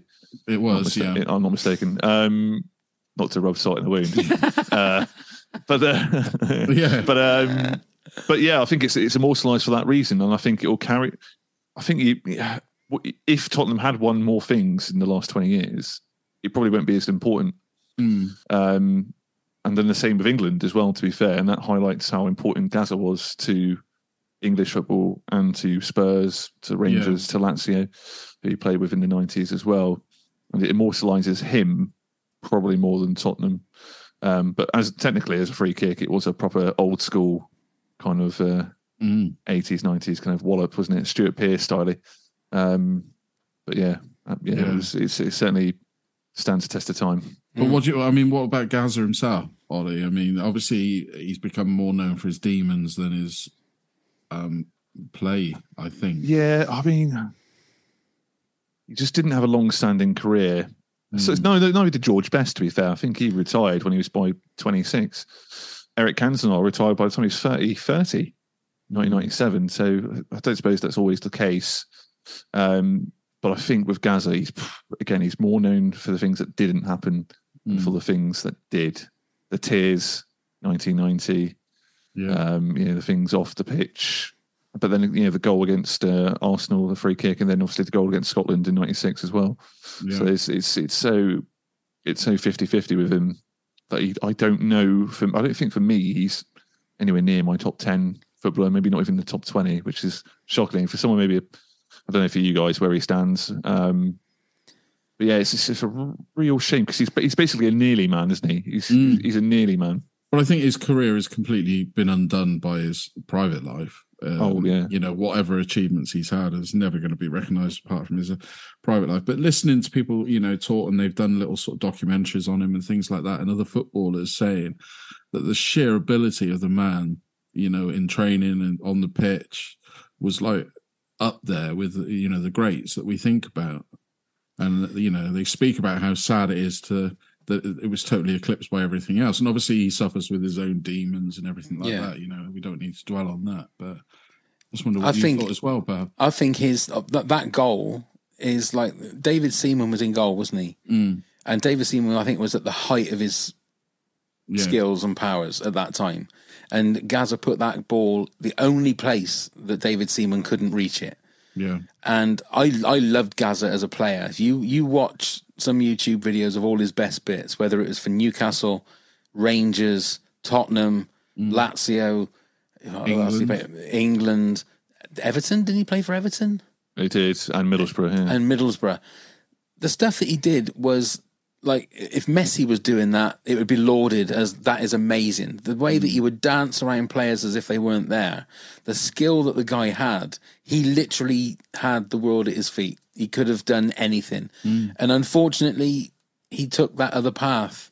Where I think it was a bit like we said about Emma Raducanu. It was like those other little glittery things, you know, that were over here and over there. It just took him away from the football. Mm. Um, the, the worst thing he could have done was decided to go to Italy. I think. I think if Yeah. he'd have just stayed at Tottenham, he could have been a Tottenham legend like Glenn Hoddle. Yeah. He probably could have taken Tottenham to winning more than just you know one other trophy between now and then. He was a genius, but like a lot of these geniuses, like you said, Ollie, about George Best, there's all they've all got this little streak of the devil in them, mm-hmm. and sometimes it can it can be the best thing for them. Sometimes it can be that what destroys them, and unfortunately that was for Gazza as well. But you look at him on YouTube at his prime. Uh, it, It's mm-hmm. just something to behold. One, uh, one of the greatest players ever. But I don't think you could ever put him in the top ten greatest players ever because the potential wasn't fulfilled there. No, That's the that's the problem with someone like Yeah, um, someone like Gazza, and I'm sure that's one of the reasons why he probably has troubles mentally. Even now, he'll he'll think back on his career and think, God, the things I could have done. And you know, it's it's, it's sad. it is really sad. is. It's very It really sad. uh, so my number two, um, something I never thought I'd see in my lifetime, uh, and it was the moment that Liverpool clinched the Premier League for the first time in 2019. It- I just had to put that in there because again, I remember I think we played Chelsea. And obviously, this was the forgotten season. This was the season behind closed doors because of COVID. But I think we played Chelsea and we beat them, I think, something like 5 2. And that's what clinched the title for us. And I was sat at home watching Anfield uh, with my boy. And obviously, they, pi- I never, I don't know about you guys. When it was when they were showing those matches, they'd have piped in sounds, and when someone scored, Yeah. they'd put. The, I would never watch it with that. I just have the the because it just sounded terrible. But either way, it was weird, wasn't Oh, it? and either way, it was Yeah, weird, it was but I just just couldn't anyway. have this sort of like synthetic crowd sound going. It was just ridiculous. Um, but it was it was very emotional, and the only thing, like I say, it was great to win the league, and we've had a couple of chances since then to where we probably should have won the league. Um, it's just a shame that it wasn't a full Anfield because it is such the one time we've won it in since 1990 and there was nobody there, and that's just very very sad. And I don't think the way things are going now that we're going to get close to it again now for a long, long time, unless we spend a bit of money in the summer. But I don't know. I reckon, I reckon Pep stays in numbers, and uh, as soon as he goes, it's a completely different Man City team, and then it's anyone's game, really. do you think? Uh, So, so how far do you think like United are from getting back to the top? But it all depends on the new owners, I'm afraid to say. Um, you look what happened to Man City in 2008 9 when they got new owners. So they got a new stadium, a new training ground, completely redone the infrastructure of the academy, and uh, were very selective about who they brought in, similar to what Newcastle are doing at the moment as well, to be fair. Um, and they injected money in, although, as we might now know, it, it, fair play rules might come up and uh, catch up with them. Um, so I don't know really. I, I, it all depends on the manager as well. Ten Hag's doing a fantastic job. So how far off are we? I think we need a striker, we need another right back. We need a couple more midfielders as well. Need. I think you play play so many games now as well. If you've got European football as well, it's every three days you're playing a match. Yeah, that's at, right. At the, at the at the highest level. Um, so it's a very difficult thing to do. That's why I don't think the treble will be done again, or No. it will be done again. It won't be for another hundred years or something. Yeah, I agree. Um, so I don't. I, I think we're far off, but at the same time, you never know. If Leicester could do it in 2016, um, and you know, by all accounts, we've got a pretty good squad still. Mm. And if uh, Rashford could keep his scoring boots on, the stars could align, but I don't see it happening for a few years. Yeah, it very much. It doesn't depend on what we do. It depends what happens to other teams. Yeah, I. And I think I think Liverpool are in the same boat as well. Yeah. Um, you know, Man City, Haaland, Haaland scored five last night, Mm. um, but Man City is still second. So you know, you've got that kind of weapon in your in your uh, arsenal, and uh, you can still be second. It's it's it's it's, it's never been tighter. No, I agree. And Neil, Tottenham. don't know. I, there's, uh, I think ours is deeper. It's, it's, it's the back rooms. There's, there's something really wrong. Um, You think, you think Harry Kane will leave? I don't think he will, to be honest. Now, you know, he's thirty now. I mean, he's not going to get the. If he if he was going to have left, it would have been the time that Man City were trying to get him. I, I just don't think he will now. You know, he he said in an interview, um, I can't remember where, that you know one of his achievements is to become the Premier League's top scorer. Uh, he would like to do that, and he feels that would outweigh any silverware. So I don't know. I don't know. I, I I would like to think he would stay. I think we need to get rid of Levy, to be honest, and that's that's where our problems will stop. Um, you know, uh, Poch did really well, and then everything went downhill, and off he went. I mean, Mourinho was just Mourinho, and I don't even know why we bothered with him. We've got Conte at the moment, who's supposedly a genius, but I, I have to question some of his tactics that he uses, and you know the formations that he plays, and I think. I don't know. There's there's a, there's a lot still wrong, but Yeah. there could be a lot right there. Do you know what Yeah. I mean? Yeah. You could see. I mean, we got. I think we got such a fantastic stadium at the moment. It's such a good stadium, and all all that infrastructure is there, and everything's great like that. But something is off, Mm. and it still is, and it's been for a while. Never mind, mate. It's all right.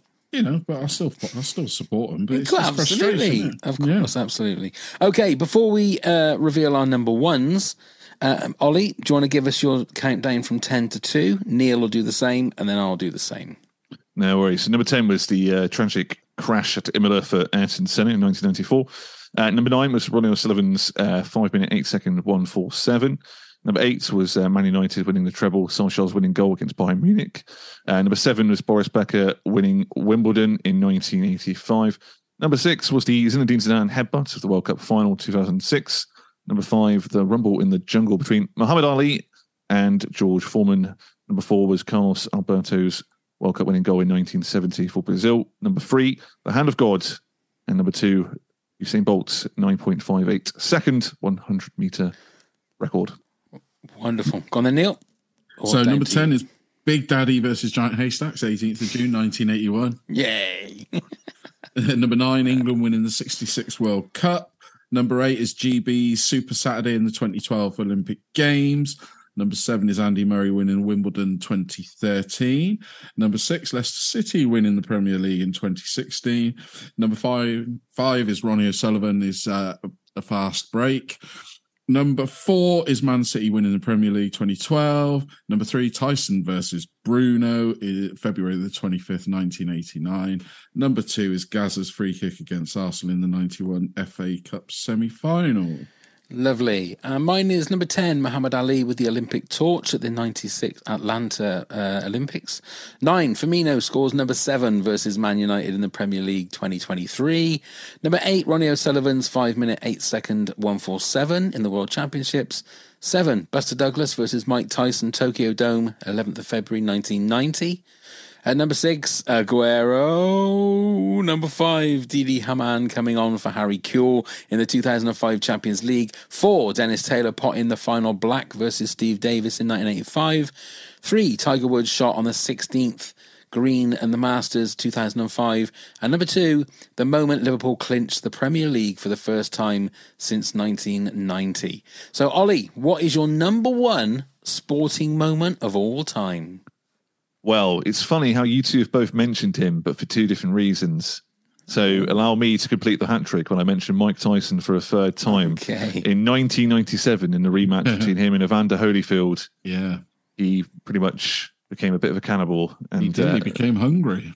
bit off Evander Holy- Holyfield's um, ear, becoming the first boxer since 1941 to be disqualified. Yeah. Of course, yeah. I was in America when that happened. Oh, really? Yeah. No. I wasn't watching the fight. I was No, okay, no worries. But still, DC. Yeah, it was an amazing thing. Yeah, I think it was- un- well, unbelievable. before Twitter, before Facebook, and before anything became sort of viral in the quotation marks, Yeah. this was the big. We just had the Gary Lineker sort of scandal, if you call that thing, and that's been dominating the news for the last week. Hmm. This dominated the news, and I was only a kid at the time for what seemed like months, if not Yeah, years, was. Because he, he had oh. his he had his boxing license taken away from him, Mm. and this was the this was the you know putting the final nail in the coffin for what was a cemented, arguably the most deadliest man on the planet with two fists. This was the beginning of his downfall potentially, Yeah. and um, again, Evander Holyfield had beat him in the first fight a year previously, so this was one of the most anticipated matches of all time, boxing matches or fights, um, and for what to happen happen. I don't think anyone could have predicted that. No. No. It was just inconceivable, wasn't it? That you ju- It wasn't like he was really losing the fight either, was it? It, was- it wasn't. It wasn't like he was on the ropes as such. They were just in a. I mean, he might not have been because he wasn't at his peak then, was he? No, well, he argued that Holyfield kept headbutting him. Now, Tyson fans will back him on that. I think boxing purists will say he was just making excuses. Yeah. But I think it was the thought because I think Tyson he lost three times, and one of them was to Buster Douglas, the other one Yeah. was to Holyfield, and then Mm. eventually this one as well. I think um, this was him realizing he'd maybe not taking it seriously or kind of had lost his spark Yeah. and was his way of getting out of it without happened what happened to him against Buster Douglas, where he kind of looked a bit stupid rolling around on the floor in 1990. So um, I think it was his get out of jail free card, although it kind of put him in jail in a weird way. Oh, But, um, yeah. It certainly was the start of his downfall, wasn't it? which is such a shame because I, I think he is the most dangerous boxer to ever live. As Yeah. great as Tyson Fury is, I know he's undefeated. Joe Calzaghe's undefeated. Rocky Marciano was undefeated. Mm. I think Mike Tyson's still the scariest man there's ever been. Oh, without Yeah. yeah. Just Well, Tyson Fury himself said, didn't he, after that strange YouTube shit that was going on, um, that uh, would he have fought uh, Mike Tyson? And Tyson Fury's exact answer was, "Fuck no, he'd have killed me." yeah.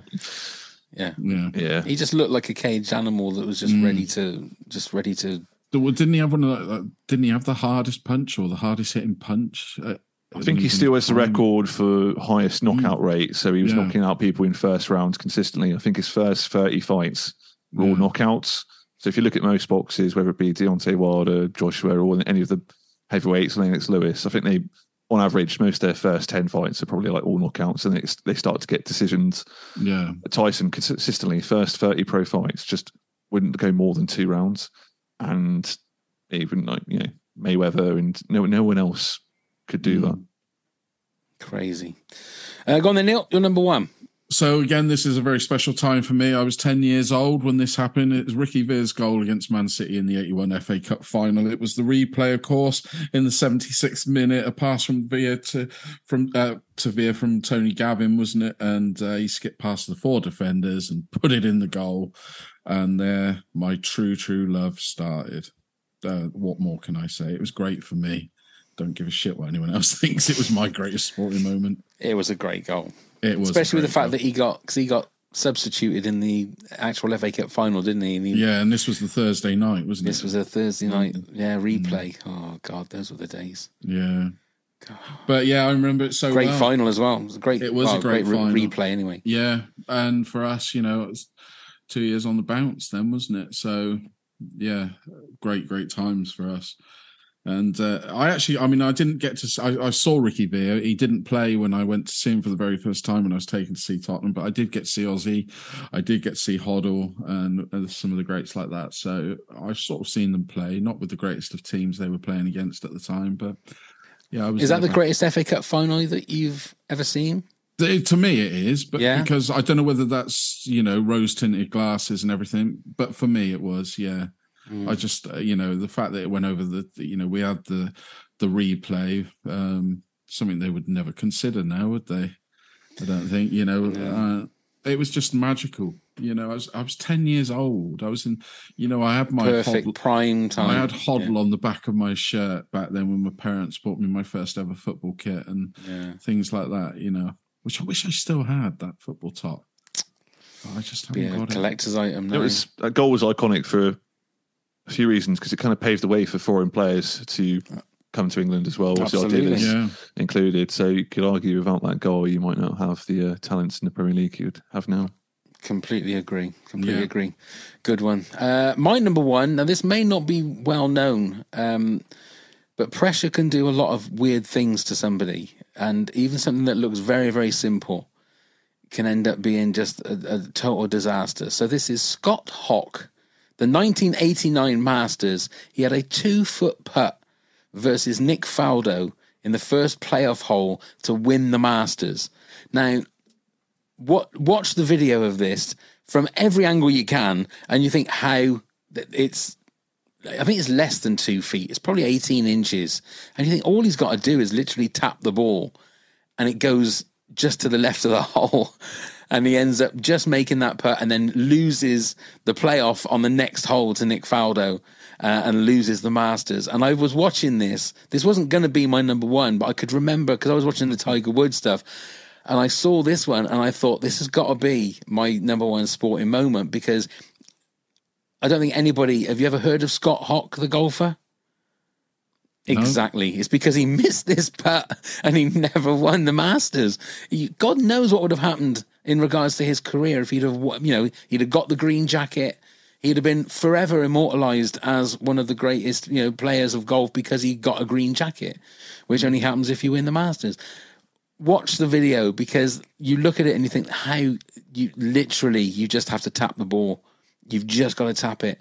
And I can't, and it's obviously pressure, the pressure mm. of it, but you can't, I can never transfer myself into that thinking, well, maybe it's just so nervous that he can't even hold the, the, the, the club properly. I don't know. Has he ever has he ever spoken about it in interviews? Or Oh, I don't know. More, more than You've likely, I'm sure. I'm say. sure. I'm sure. No, I I- mean, he's not the first person to miss a short putt. No. there was so much riding on it. That's the thing. I need to have a look at that. I yeah. didn't know about that. You see, Yeah. there we go. That's my naivety on. Well, I'll tell you what you need to do, mate, is join our Patreon. It'll be on the video playlist. and you can do it. Right, we've got some honorable mentions. Um, uh, at FTLOL podcast said, great topic. Bolt's record breaking 100 meters time in 2009, where it seemed inevitable he would do it. Uh, Sir Mo Farah's 2012 5,000 meter win. Uh, at Hugan Bard, uh, that's uh, Rick. Hello, Rick, who was last week's um, uh, guest. Uh, the Man United treble, 1999. There you go. Uh, at this one, Samantha said Paul Gascoigne's tears during the 1990 World Cup semi final. We all felt his emotions for that day for sure. Legend. And uh, ah, my favourite Twitter guy, oh, I'm assuming it's a guy, uh, just remind you that this is spelt with PH. Uh, it's at fatfuck4. so uh, Solskjaer scoring the winner against Bayern to win the Champions League and treble. Stu Grant says mankind thrown from the top of a hell in a cell. I'm assuming that's wrestling. Oh, that's a gr- it's a great shout. To be fair, Is it? Oh, so you need to explain watch that. it. Explain that. So. I think it was in 1998. So it was the Undertaker against Mankind. So um, obviously Undertaker, one of the greatest wrestlers of all time, WWE. Um, and this is in the late late 90s, the era of wrestling that was quite violent. And there was a lot of blood, and it was all about you know um, that kind of very harsh punishment kind of style of wrestling, not the kind of kid friendly PG stuff you get nowadays. right. And um, basically, they, they had a hell in a cell, which is a bit like a cage, but goes around the outside. And um, Undertaker chokeslammed mankind off the top of it, which must have been 20 feet onto the commentator's table. Oh right. Um, and it's just one of those moments that's replayed time and time again. If you go, if you go into a wormhole of wrestling YouTube, it's one of those what the fuck moments, and it's spoken about as probably the height, the height of WWF. Okay, Mm. I might sneak that onto the video playlist then because I, I wouldn't mind seeing that one anyway. Okay, Dennis Taylor winning the world snooker title, the Lionesses winning the Euros, Messi winning the World Cup, Jordan coming back and winning the NBA championships again, Stone Cold beer bath, Arsenal's unbeaten season, and Wimbledon winning the FA Cup in '88. Let's not dwell on that Um, one.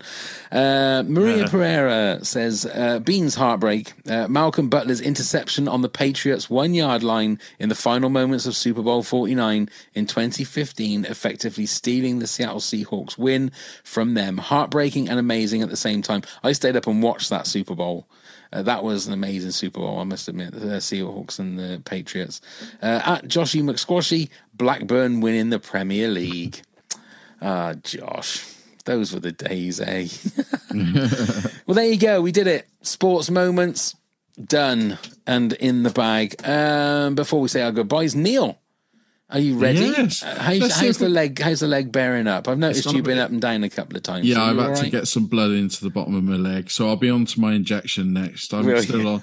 Yeah, I, I have to inject myself. Uh, In serious? uh, yeah, no, God. to keep the blood thinners going, so circulate. Yeah, that's a hell. yeah. Here's uh, just as we're sat here. Look, there's my dumping bin and everything. There it is. There it is. All I'll do it. I'll do it for Patreoners. You do it. Okay. Yeah, I bet. God, we're going to go through the roof. yeah. Uh, But, so go on, yeah. Neil. Tell everybody So, how they but can get in touch right. with us. Yes, of course. You can find us all on social media at Top 10 Pods.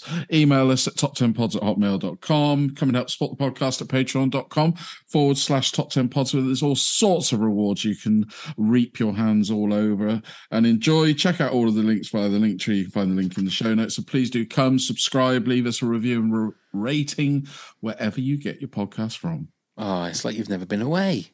Ah, it's nice. It's like to be you've back. never been away. It's nice to see you as well, Ollie. Yeah. Thank you. It's nice to, well, yeah, hope Yeah. you guys are on the mend, Neil. Oh, I'm certainly on the right path. Let's put it this way: when Pav came over to visit me at Christmas time, I was not going anywhere very fast or moving Yeah. anywhere. I was basically stuck on the sofa, sleeping on the sofa, and yeah. Uh, but bless my family and friends; they've all been rocks and helped me. Good. Yeah. It's a fair very, play. Very good, it's good. trying time. And advice to anyone listening to this: don't do it. Do not break your kneecap. Trust Yeah. me. Break other bones if you must, but don't do the kneecap. If you take anything away from this one podcast, please take that Yeah. shining bit of advice from Neil. Yeah, Don't please. break your kneecap. They've even told me it's the toughest, one of the toughest breaks to it that you have to fix. So. It's a, it's a classic gangster thing, isn't it? We'll get your Yeah. kneecaps, isn't it? It's exactly why. My specialist Oh. actually said to me, "That's so there's a reason why they torture people with the kneecaps, and you felt it." I said, "If on that night, if you said you could get rid of the pain, I'd have told you anything." Goodness So there me. you go. Don Neil. And on that bombshell, um, remember to go and check out Ollie's uh, TikTok and Instagram channel. Um, I'm sure the next time we speak to you, you'll be at 1 million. I'll have never spoken to somebody that's got 1 million followers before. Well, we'll sign the contract, get the boxing on the way. I'll be on the uh, the old event next time. yeah. Excellent. Ollie, thanks so much for joining us, mate. It's been a pleasure as always. No, thank you very much. I mean, I, I enjoy this so much, and uh, again, I've been listening to you as I sleep. Again, not in a bad way. So, um, uh, yeah, keep up with your work. Next time you're on, we'll pick something that's not sporting related. Oh, you How can, about that? There we go. Should we do that? Happy, happy to come back. Yeah, absolutely. Yeah, we'll do that. So um, you haven't got to hear. Oh, that's the wrong one. Yes. Shit. Pause. can't Ends do now. Ends now. that one. You haven't got to hear that one again. We'll, we'll make sure for definite. Okay, so Neil, thank you very much, mate. Lovely to see you back. Thank you very much, Pav. Thank you very much, Ollie. Great to see you, mate. Look Yeah, forward to the next one. Thank you very much, Ollie. Thank you very much, everybody, for listening and watching. And let's start the countdown. nine,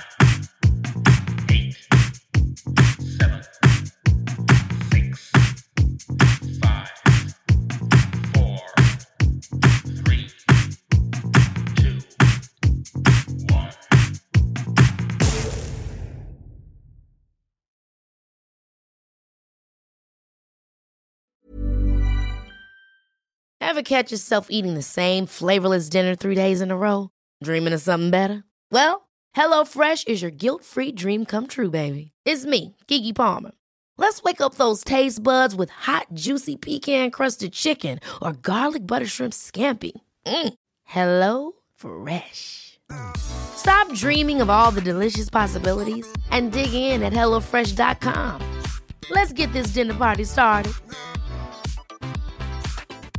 Hi, I'm Daniel, founder of Pretty Litter. Did you know cats tend to hide symptoms of sickness and pain? I learned this the hard way after losing my cat, Gingy. So I created Pretty Litter, a health monitoring litter that helps detect early signs of illness by changing colors, saving you money and potentially your cat's life. Pretty Litter is veterinarian developed, and it's the easiest way to keep tabs on your fur baby's health right at home. Go to prettylitter.com and use code ACAST for 20% off your first order and a free cat toy. Terms and conditions apply. See site for details. Mom deserves the best, and there's no better place to shop for Mother's Day than Whole Foods Market. They're your destination for unbeatable savings, from premium gifts to show-stopping flowers and irresistible desserts. Start by saving 33% with Prime on all body care and candles. Then get a 15-stem bunch of tulips for just $9.99 each with Prime. Round out Mom's menu with festive rosé, irresistible berry chantilly cake, and more special treats. Come celebrate Mother's Day at Whole Foods Market.